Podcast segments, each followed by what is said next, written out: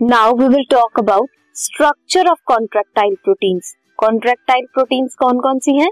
Actin and myosin actin और myosin के structure के बारे में अगर हम स्टडी करें, सबसे पहले एक्टिन के बारे में पढ़ते हैं, जो थिन फिलामेंट है।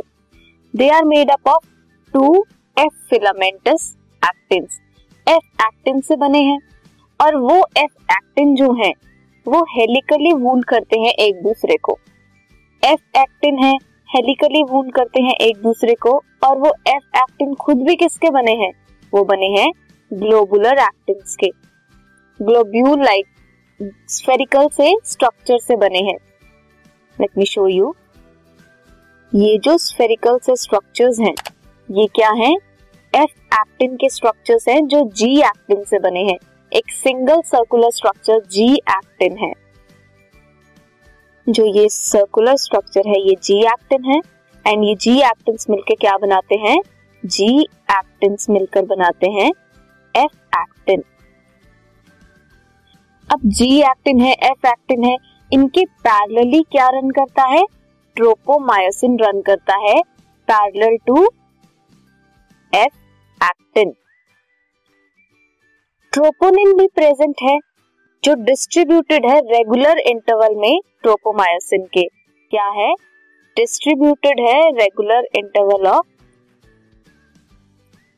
ट्रोपोमायोसिन ये है एफ़ एक्टिन का फिलामेंट एक्टिन का स्ट्रक्चर रेस्टिंग स्टेज में क्या होता है? जो सब यूनिट है ट्रोपोनिन जो है, वो मास्क करती है active binding site for myosin on the actin filament actin filament में जहाँ पे आपने देखा है ये जो ट्रोपोनिन है ट्रोपोनिन में मायोसिन बाइंड कर सकता है। ट्रोपोनिन प्रेजेंट है मींस ये कवर्ड है, यहाँ पे मायोसिन आके बाइंड नहीं करेगा। Each myosin filament is a polymerise protein polymer protein है क्या? मायोसिन मोनोमेरिक प्रोटीन क्या है मायोसिन की? That is meromyosin meromyosin constitute करता है वन थिक फिलामेंट एक मोनोमेरिक यूनिट किसकी? मायोसिन की। मीरोमायोसिन है। मीरोमायोसिन एक थिक फिलामेंट है।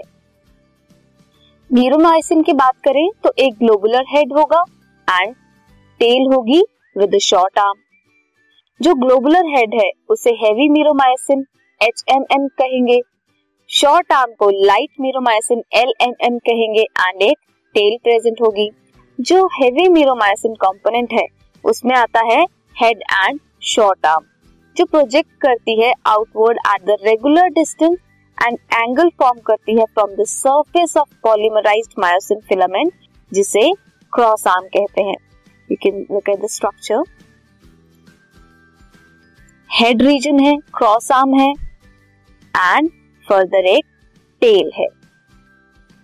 जो ग्लोबुलर हेड है एक्टिव एटीपेज एंजाइम साइट होती है जो कि क्या है बाइंडिंग साइट है एटीपी की एंड एक्टिव साइट है फॉर एक्टिन बाइंडिंग एक्टिन के लिए भी एंड एटीपी के लिए भी.